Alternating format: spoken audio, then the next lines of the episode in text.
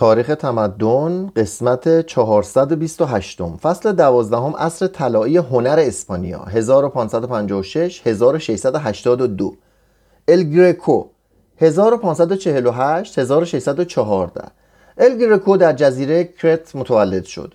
از زندگی او در کرت اطلاعی در دست نداریم. احتمال دارد که اجداد او پس از تسلط ترکان عثمانی بر قسطنطنیه 1453 از آن شهر به کرت مهاجرت کرده باشند. در هر صورت او در کرت و بعدا در ونیز تحت تاثیر موزاییک های روم شرقی قرار گرفت. در زمان او کرت به ونیز تعلق داشت. طبیعی است که این هنرمند جوان پس از آنکه از رونق نقاشی در ونیز آگاهی یافت با شور و هیجان بسیار سوار کشتی شد به آن شهر رفت و احتمالا به جمع یونانیان در آن محیط بین المللی پیوست. مدت دو یا سه سال نزد تیسین شاگردی کرد و طرفدار تینتورتو شد. که تصویر عده زیادی را در یک تابلو می‌کشید. مدتی نیز با خضوع و خشوع صبورانه از نقاشی های مشهور ونیز پارما و فلورانس تقلید کرد و اندکی پیش از مرگ میکلانج وارد روم شد. 1564 اندکی پیش از مرگ میکلانج وارد روم شد. هنگامی که بر سر تصویرهای عریانی که میکلانج در تابلو واپسین داوری کشیده بود بحث در گرفت الگرکو حاضر شد که اگر همه آن را پایین بیاورند خودش به جای آن تصویرهایی به همان خوبی ولی پوشیده تر بکشد. از این رو مقام او در نظر هنرمندان روم پایین آمد. بعضی از اسقفهای اسپانیایی که در روم بودند به او گفتند که فیلیپ دوم دنبال نقاشانی میگردد که در قصر اسکوریال برای او تصویرهایی بکشند. از این رو الگریکو در 1572 به اسپانیا رفت و گرد و غبار روم را از کفشهای خود پاک کرد. ولی مانند نقاشان ایتالیایی به کشیدن تصویرهای کج و معوج عادت کرده بود. از این تاریخ تا 1575 اطلاعی از او در دست نداریم. تا اینکه در این سال او را مشغول طرح و تزیین کلیسای سانتو دومیگوئل آنتیگوئو در تولدو یعنی پایتخت مذهبی اسپانیا می‌بینیم. در تولدو الگرکو تابلوی عالی تحت عنوان بیرون آوردن جامعه های خداوند کشید. قاضی ها اظهار داشتند که ارزش آن تابلو را نمی‌توانند تعیین کنند زیرا بهای آن بیش از اندازه است. الگرکو اظهار می داشت که هیچ چیز برتر از کارهای او نیست. طبیعت او نیز مانند نقاشی هایش عجیب بود. وی عادت داشت بگوید که هیچ قیمتی نمی‌توان برای آثارش تعیین کرد و بدین ترتیب آنها را به گروگان به خریداران آنها می‌داد. و آنها نیز با کمال میل و رقبت هر مبلغی را که پیشنهاد می‌کرد به او میپرداختند. الگرکو هنرمندی مشهور و ناطقی زبردست بود. اما زیاد شاگرد نداشت. زیرا کسی حاضر نمی‌شد که از سبک عجیب و خودسرانه او که فقط برای خودش خوب بود پیروی کند. در اواخر 1580 فیلیپ دوم کسی را به سراغ الگرکو فرستاد و از او خواست تابلوی تحت عنوان سن موریس ولژیون بسازد. او نیز پس از چهار سال زحمت نتیجه کار خود را به پادشاه عرضه داشت. فیلیپ چنین عقیده داشت که گروه بندی شکلها گیج کننده است و اگرچه بهای آن تابلو را پرداخت آن را نپذیرفت.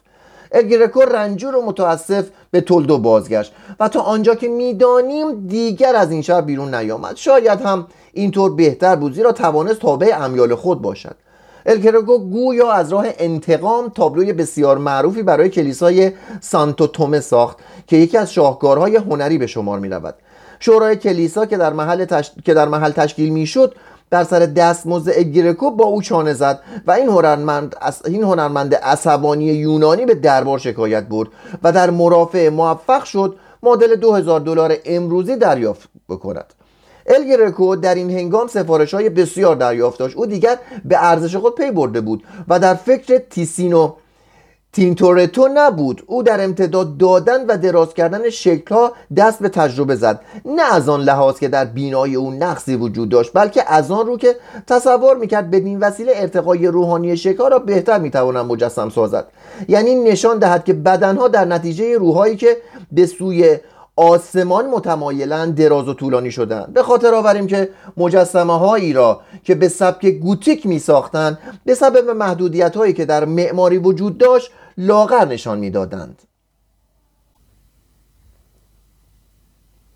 از معلومات مختصری که درباره زندگی الگرکو داریم نمی‌توانیم درک کنیم که او مانند اسپانیایی ها مردی عابد و پارسا بوده است یا نه به نظر می آید که این هنرمند به ایش و نوش بیش از زهد و تقدس تمایل داشته است. هنگامی که تابلو خاندان مقدس را برای بیمارستان تارا کشید به جای آنکه نشان دهد که حضرت مریم دارای عواطف مادرانه است او را به زیبایی غیر روحانی مجسم کرد. الگرکو در تابلوهای مذهبی خود مهارت خیش را بهتر نشان داده است. در شهری که پر از روحانیان عالی مقام بود وی می توانست به آسانی اشخاص مهم را راضی کند که تصویرشان را بکشد. اما بهترین تابلوهای او آنهایی هستند که از برادران کوارو بیاس کشیده است. تنها چند تابلو اثر رامبران و تیسین و همچنین تابلو یولیوس دوم اثر رافائل از این تصویر استادانه بهترند. این تابلو جزء ذخایری است که در موزه کازادل گریکو در تولدو گردآوری شده است. در 1600 این مرد یونانی یکی از معروفترین اهالی این شهر بود. همه او را به سبب اخلاق غرورآمیز و بلهوسانه اش میشناختند و می‌گفتند که او رازوری است که به پول علاقه دارد و 24 اتاق را در قصری قدیمی اشغال کرده است. رامشگران را دعوت می کند که بر سر میز غذای او بنوازند. روشنفکران تولدو را به دور خود گرد می آوردن و خود به عنوان فیلسوفی برجسته به شمار می رود در حدود سال 1605 تابلوی کشید که می‌گویند از خود اوست. در 1611 پاچکو ملاحظه کرد که او از شدت ضعف قادر به راه رفتن نیست. وی اگرچه هنوز 24 اتاق در اختیار داشت قادر به پرداخت قرضهای خود نبود و انجمن شهرداری پیوسته مبالغ قابل ملاحظه به او می‌داد. الگرکو در 1614 در 73 سالگی درگذشت. پس از مرگش مقام او در جهان هنر دستخوش ترقی و تنزل شد. گونگورا غزلی در ستایش او سرود. ولاسکوئز نبوغ او را تصدیق کرد ولی هنر شگفتانگیز او باعث تقلید نشد و مکتبی به وجود نیاورد. تا 1650 شهرت ولاسکوئز موجب فراموشی او شد و تا دو قرن به کلی از خاطره ها رفت. سپس دلاکرووا او را کشف کرد و دگان مانه و سزان از سبکی که در نمایاندن حالات داشت پیروی کردند. وانگوک و گوگون او را موجد مکتب خود دانستند. در 1907 یولیوس مایر گریفه کتابی تحت عنوان مسافرت به اسپانیا نوشت و در آن مقام الگرکو را در نقاشی اسپانیا به مراتب بالاتر از مقام ولاسکوئز دانست کم و زیاد شدن شهرت دوامی ندارد زیرا تابع سلیقه های عجیب و غریب است. اما الگرکو قرنها به عنوان نمونه تشویق آمیز هنرمندی به شمار خواهد آمد که, که از اشیا فراتر رفت. به افکار و احساسات دست یافت از بدنها جلوتر رفت و به روحها رسید. سورباران 1598 1664 پس از الگرکو تا یک نسل نقاشانی در اسپانیا ظهور کردند که بهترین مساعی خود را به کار بردند و ناپدید شدند. سپس تقریبا ناگهانی سورباران و ولاسکوز اسپانیا را پر از تابلوهای خود کردند. این دو نفر مدت سی سال به منزله مکمل یکدیگر بودند. سورباران مانند راهبی نقاشی می‌کرد که از خوف به خوف به عبادت پرداخته و به خدا نزدیک شده باشد. ولاسکوئز در امور غیر مذهبی پیش می‌رفت و نظیر پادشاه وقت بود. سورباران در 7 نوامبر 1598 در جنوب اسپانیا دیده به جهان گشود. پدرش دکانداری بود که تا اندازه از مال دنیا بهره داشت و توانست او را جهت پرورش استعدادش به سویل بفرستد. وی پس از دو سال تحصیل نخستین تابلو خود را تحت عنوان آبستنی معصومانه مریم ساخت که نزدیک بود باعث خرابی کار او شود. سال بعد به لرما که 24 کیلومتری زادگاهش بود رفت. در آن حوالی سومه و کلیسا و جای انزوا به وفور یافت می‌شد. سرباران از دیدن آنها الهام گرفت و معمور شد که چند تابلو بکشد. در این حدود بود که با ماریا پرس ازدواج کرد. این زن نه سال از او مسنتر بود و مقصود از این زناشوی این بود که فرزند نامشروع آنها مشروع شود. ولی این زن دو سال بعد درگذشت. در 1625 سرباران با بیوه ازدواج کرد که ده سال مسنتر از خود او بود. ولی ثروت قابل ملاحظه ای داشت. این زن برای او شش فرزند آورد که پنج تا از آنها در کودکی درگذشت. سرباران پس از مرگ او با بیوه ثروتمندی ازدواج کرد که او نیز شش فرزند برای او آورد و پنج تا از آنها مردند. عشق میکوشید که یک قدم جلوتر از مرگ بردارد.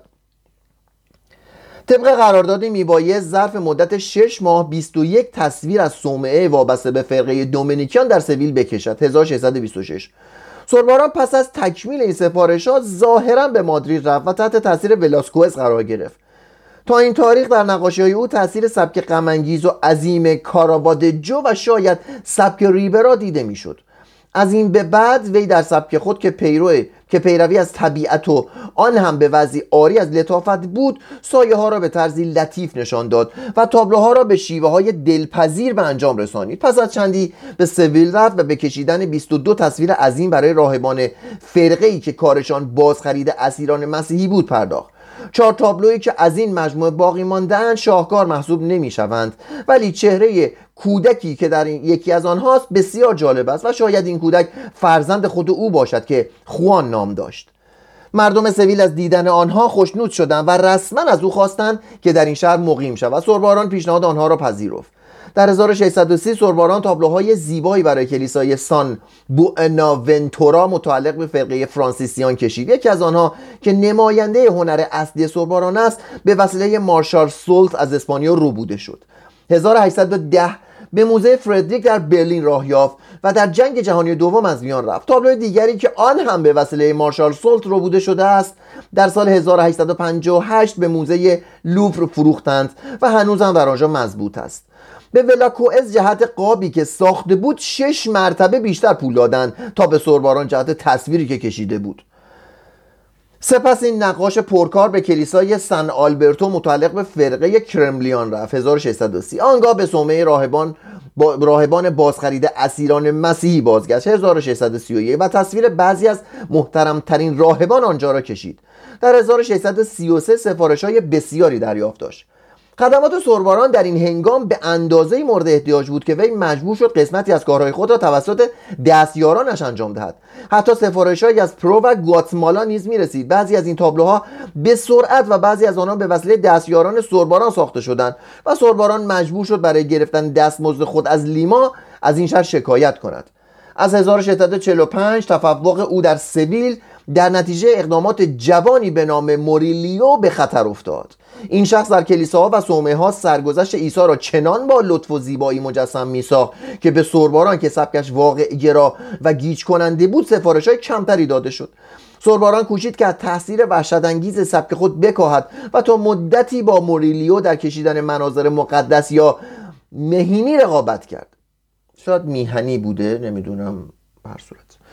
اما این سبک جدید با هنر و حالت او سازگاری نداشت و ناچار برای ترمیم دارایی خود به مادرید رفت 1658 ولی فیلیپ چهارم که دارای خزانه توهی بود کاری نمی‌توانست بکند جز آنکه او را مأمور تزیین خانه ای کند که در شکارگاه ساخته بود. ولاسکوئز به او ارادت میورزید و با صمیمیت به کار مشغول شد ولی ناگهان درگذشت.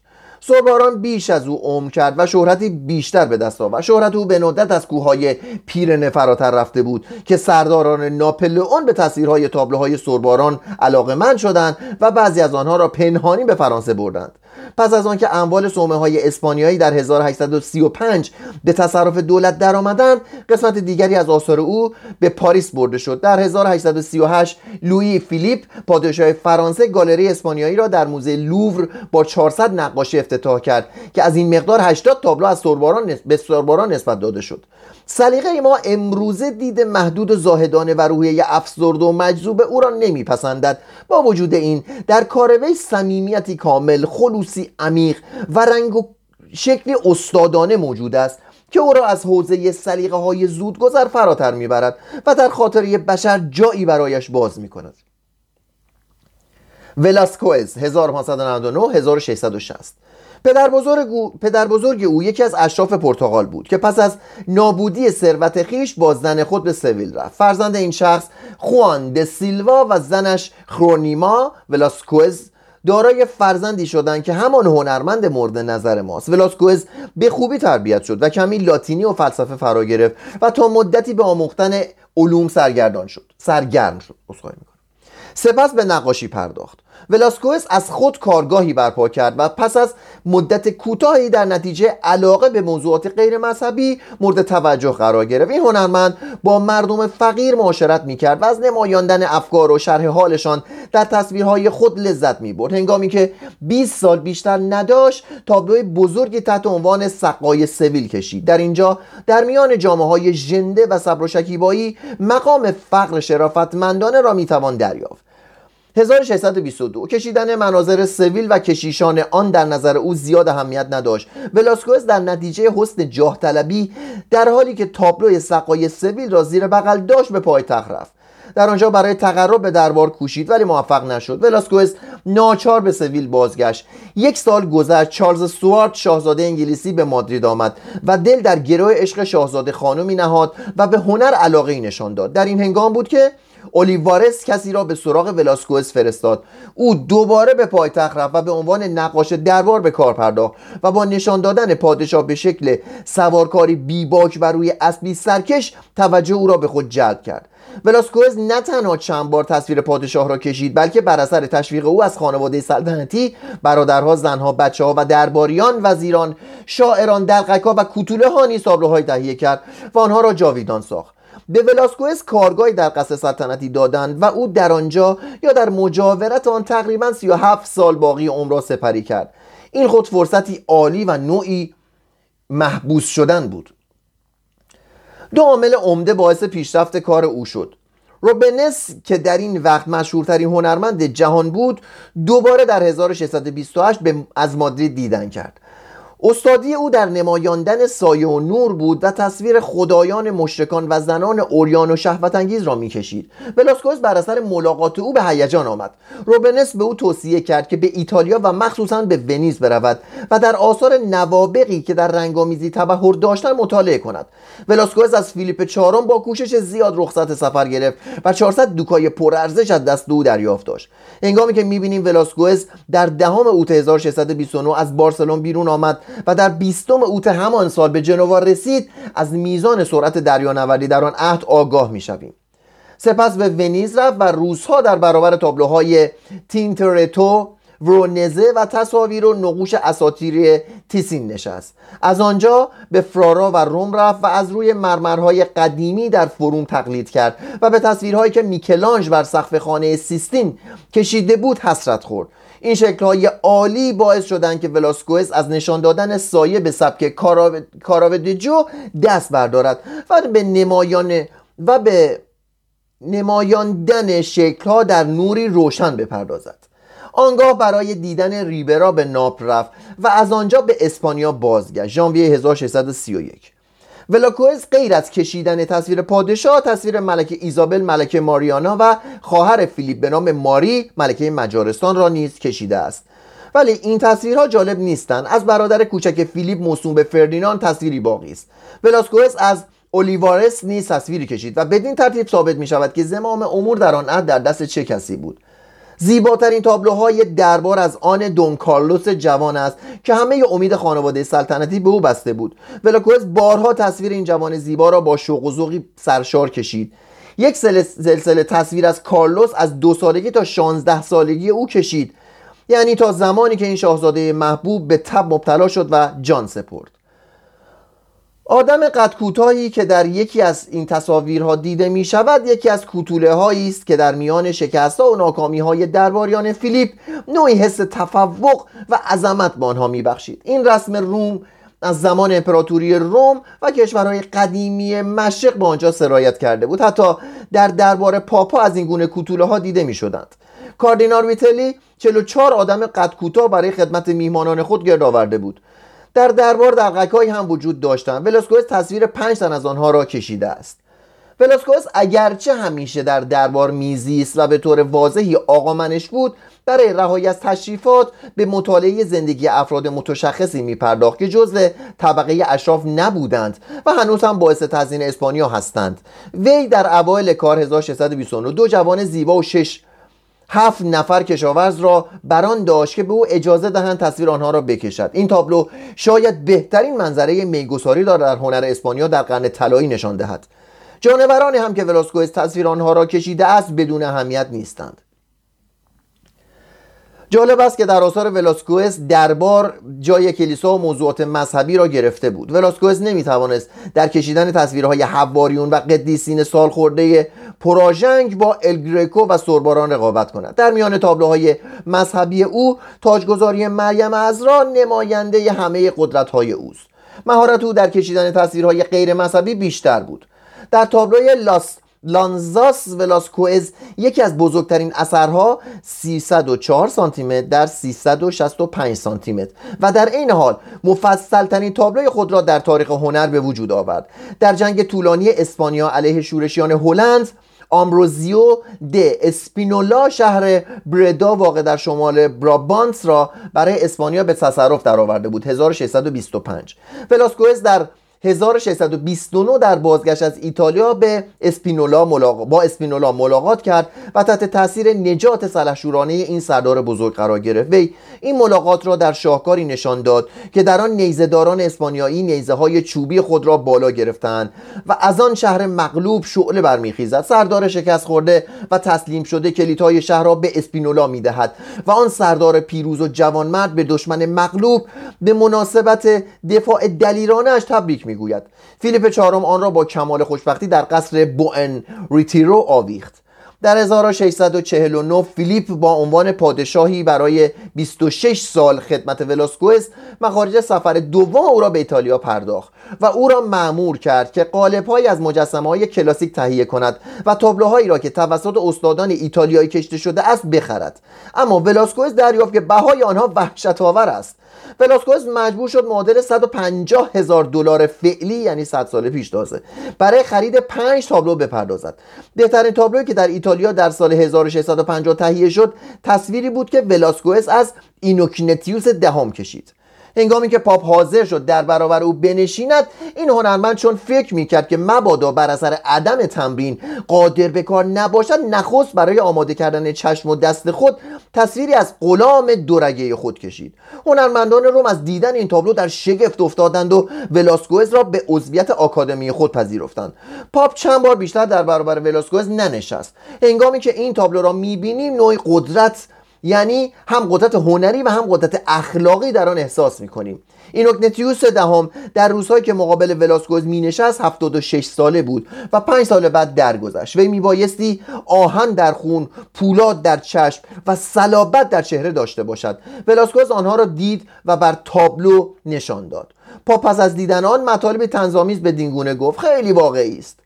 ولاسکوز پس از خروج از ایتالیا جوان 1651 دیگر شاگردی نبود که در جستجوی استادان گذشته باشد بلکه خود خود او استاد مسلم اصر خیش به شمار می رفت زیرا روبنس در این زمان مرده بود و هیچ کس فکر نمی کرد که مرد هلندی گمنامی که با فقر و فاقه دست به گریبان بود و پس از چندی در محله کلیمی های آمستردام مقیم شد روزی پس از قرنها از گور برخیزد و تفوق او را به, و تفوق او را به خطر اندازد.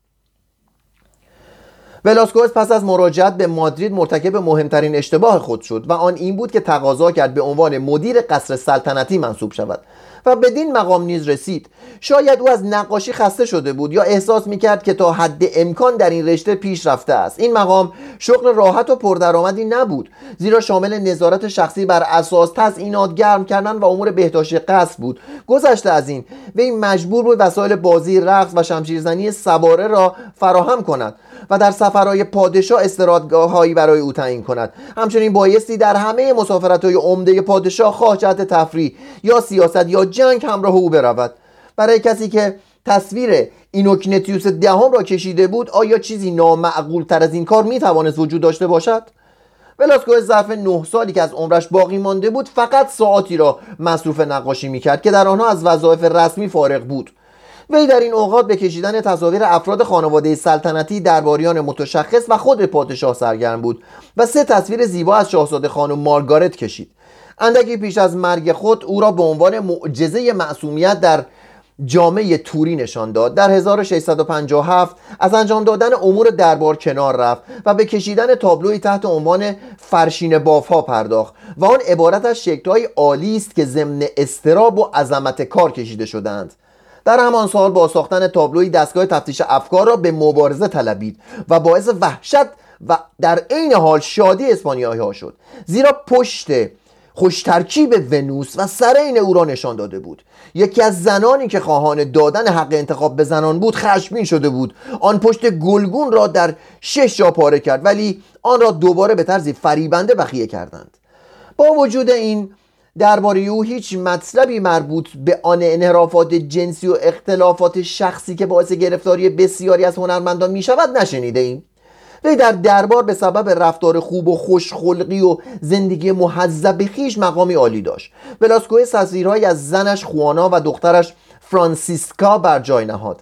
همچنین وی تصویر پنج کودک را که باعث وحدت خانواده بودند کشیده است. مرگ اون ناشی از مقامش بود. در بهار 1660 ولاسکوئز مشغول تنظیم تشریفات و جشنهای مفصلی شد که قرار بود در جزیره‌ای به مناسبت امضای اهنامه پیرنه و نامزدی شاهزاده خانم ماریا ترسا دختر فیلیپ چهارم اسپانیا با لویی چهاردهم صورت گیرد. ولاسکوز میبایستی وسایل حرکت درباریان را تا سان سباستیان فراهم آورد و همچنین 4000 رس از در جهت حمله اساس تابلوها پرده ها و سایر تزیینات تهیه کند. هنرمند ما که در این هنگام در گیرودار امور اداری گرفتار آمده بود به پایتخت بازگشت. در سیزدهم ژوئیه در حالی که از تب مینالید به بستر رفت در ششم اوت ولاسکوئس جان به جان آفرین سپرد. هشت روز بعد زنش را نیز در کنار او دفن کردند. شهرت ولاسکوئس که همیشه در اسپانیا به عنوان بزرگترین هنرمند معروف بوده است از شمال پیرنه فراتر نرفت. شاید علت این هم آن است که قسمت عمده آثار او در موزه پرادو مادرید مضبوط بود. حال بدین منوال بود که رافائل منگز در 1761 آلمانی ها را از وجود او آگاه ساخت و جنگ های ناپلئون در اسپانیا باعث شهرت ولاسکوئس در انگلستان و فرانسه شد.